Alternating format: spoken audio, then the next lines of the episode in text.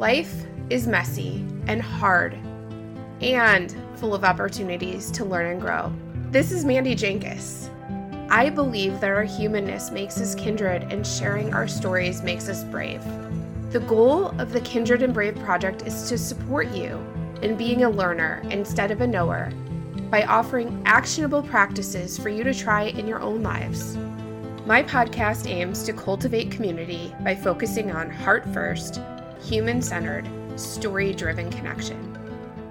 Welcome to the show. Hey, everybody, it's Mandy. Thank you so much for joining me today on the very first podcast.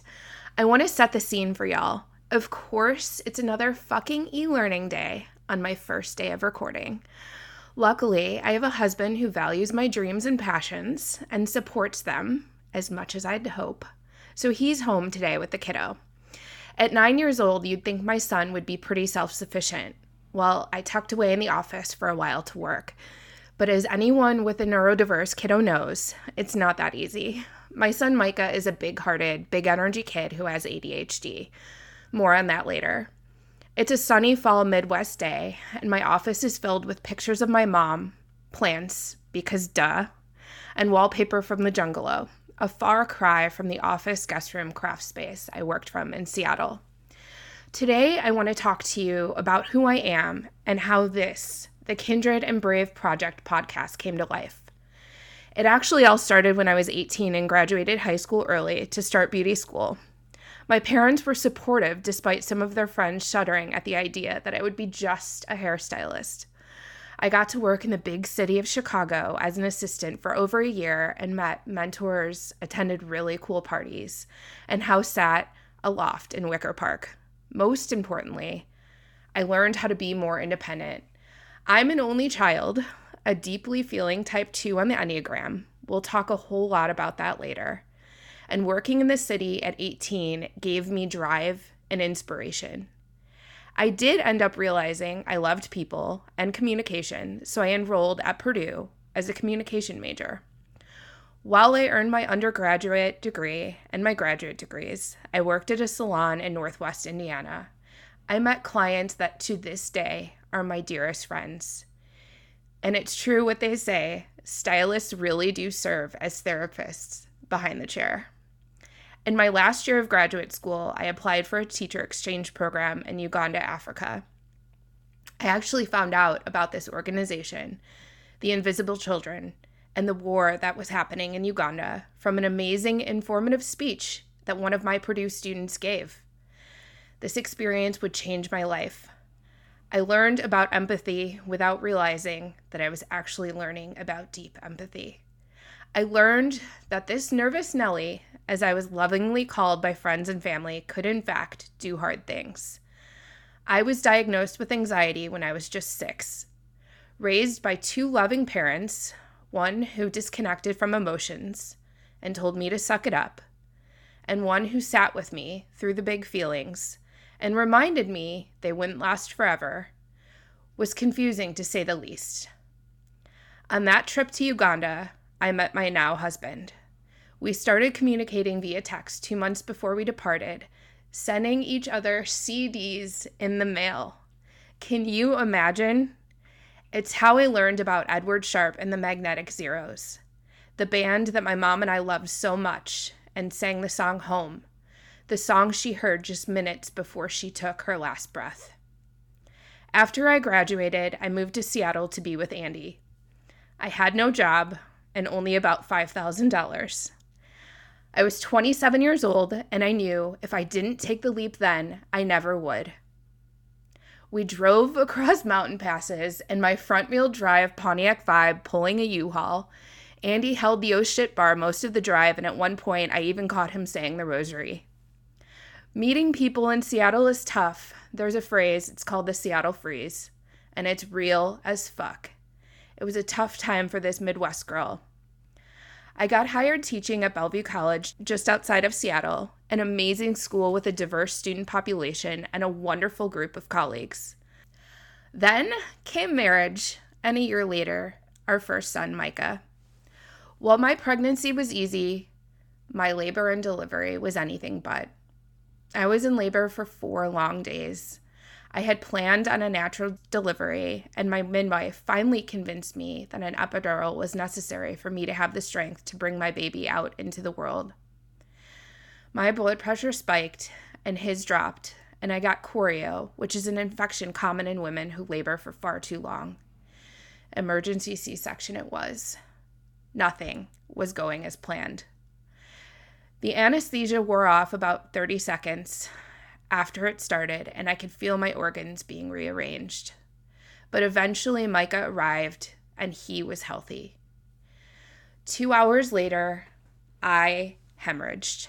Part of my placenta was left inside after my surgery, and I was rushed back into surgery, and that was the beginning of a very long road to recovery. During this time, my parents flew in, and my mom stayed with us for three weeks to help care for me. Her and Andy lovingly opened my most vulnerable wound twice a day to clean it and rebandage it, the place where my baby was pulled from. She drove me to the Seattle Cancer Care Center weekly for intravenous iron infusions. It seems now like a foreshadowing that I should have noticed. Despite the two blood transfusions that I had, I just had lost too much blood. And then the postpartum depression set in. My mom had gone home, and Andy was at work, and I could barely take care of myself, let alone this tiny child. At Micah's two month checkup, I was sent to Seattle Children's Hospital for what looked like a rash on his tiny body. After hours of testing, we were set free and told to come back in two weeks for another x ray. There she was. My mom was by my side once again. I laid on my sweet baby while he screamed through the x rays. When we were led to the waiting room and waited for what felt like a little too long, I knew. I had that feeling, a gut feeling. Something was wrong. When the door finally opened, there were six doctors and nurses with somber looks on their faces.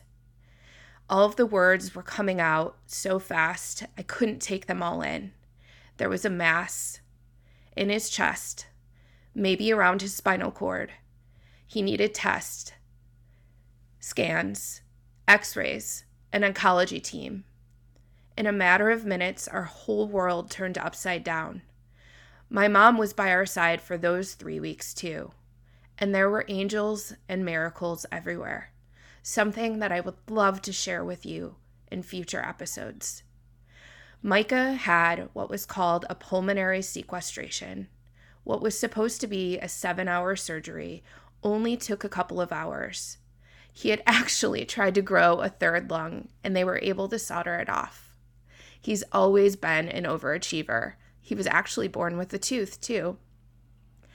Around the time that Micah was one, I found a really great therapist. I told her I was reading Rising Strong by Brené Brown, and it was making it all click for me. Emotions, thoughts, feelings, they were all connected, I told her. We can't imagine or change one without looking at all of them together. Brené Brown calls this interconnection. I started to understand through therapy and Brené Brown's work how I was feeling and why. My therapist is the one who told me that you could become certified to facilitate Dr. Brown's work. Teaching was still a great passion of mine, but I knew there was more. And on came a life coach certification. I had to be a helping professional to be eligible to apply for the Daring Way work, so I took nine months to earn my life coaching certification. I learned more about myself in that time that I could have imagined. Call it another life changing event. I got a part time job working in Seattle for a female founded co working startup where I met some of the most incredible women, women starting podcasts, businesses, doing world changing work. It was there that I had the opportunity to lead the most attended weekly event at the Riveter called Goal Getters. We met, we set goals, we talked about what was getting in the way, we learned from each other, we supported each other. It was our community. It's what I've longed for ever since those years. My teaching career hit a high when I had the opportunity to apply for a tenure track position, a position I applied for six years earlier and did not receive. I was scared shitless, but I knew how much I'd grown as an instructor, and that coaching made me a better teacher, and being a teacher made me a better coach. After three rounds of interviews, including a one hour live teaching demo, I got the news. I was a tenure track professor, a college instructor's greatest dream and biggest accomplishment, a job for life, as they say. And one month later, my mom, my best friend, was diagnosed with lung cancer about 2,000 miles away in Chicago. There are so many stories within this story. What I want you to walk away thinking about is the notion of trusting your gut, feeling with your heart instead of thinking with your mind. Over and over again through this vulnerable introduction. Hey, as Glennon Doyle says, we can do hard things, right? I have shared with you how I've learned little by little to trust my gut, my intuition. Maybe one of the most difficult and scariest decisions regarding what happened when I found out around this time, four years ago, that my mom's treatment hadn't worked and her cancer had spread. What happened was I walked into my class as I did five days a week we had been midway through the quarter, about six weeks, and we had already created what was a little family. It was an introduction to communication class, and we were running into the speech element. All I had to do that day was sit and listen to my amazing students give speeches on things that they really cared about. I wrote their names on the board. My chest got heavy, my breathing quickened. I started shaking. I looked at my students and I told them I was going to get a drink of water. I went into the bathroom, I wiped my tears away. The shaking didn't stop, and I walked back into class and told my students that I felt sick and that we were, we were going to reschedule and we'd pick up the next day. I walked into my department chair's office, and by the time I got the door closed, I was having a full blown panic attack. I was shaking, it was hard to breathe, I was crying, I shared the news with her about my mom's cancer spreading. I shared with her that I loved my classes, I loved my job. I wished nothing for this for six years, but that I had to go home. She hugged me and she said, Of course, of course. With that, I decided to take a leave of absence.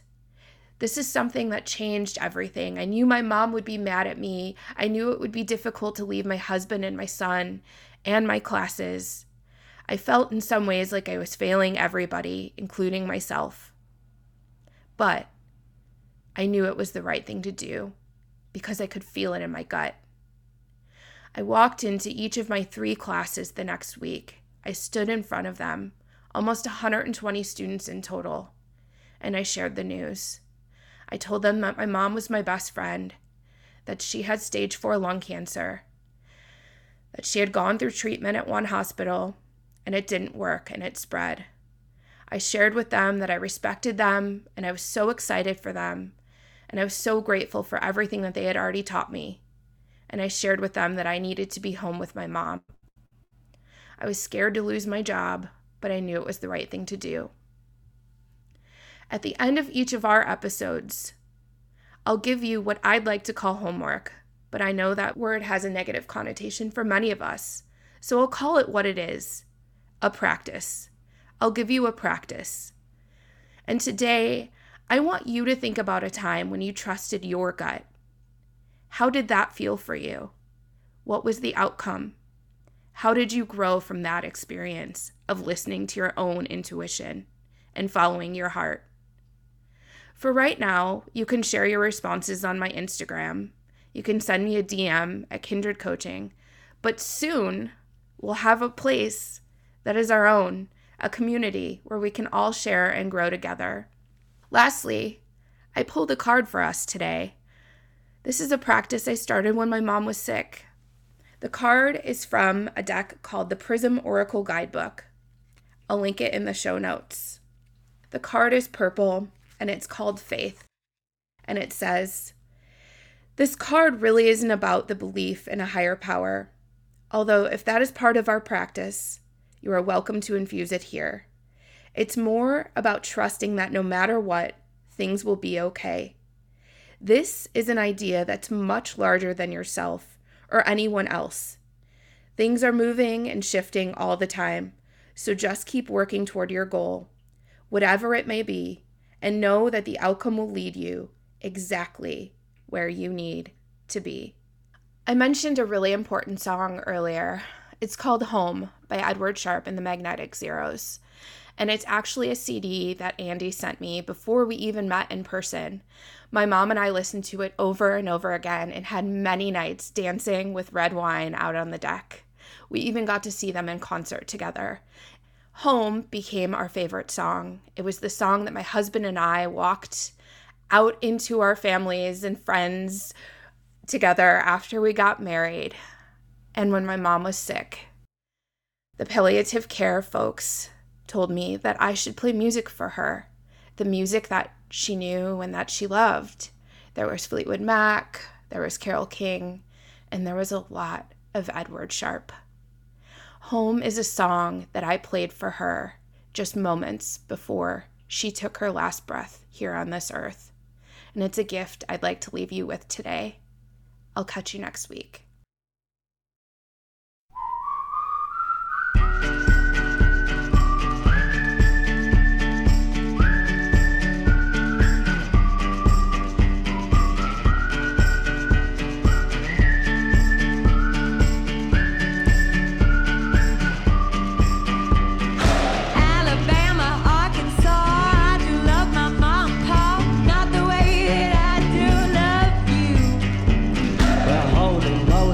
girl by. You're the apple of my eye. Girl, I never loved one like you. Man, oh man, you're my best friend. I scream it too. There's nothing there. There ain't nothing that I need. well, hot and heavy pumpkin pie, chocolate candy, Jesus Christ. Ain't nothing please me more than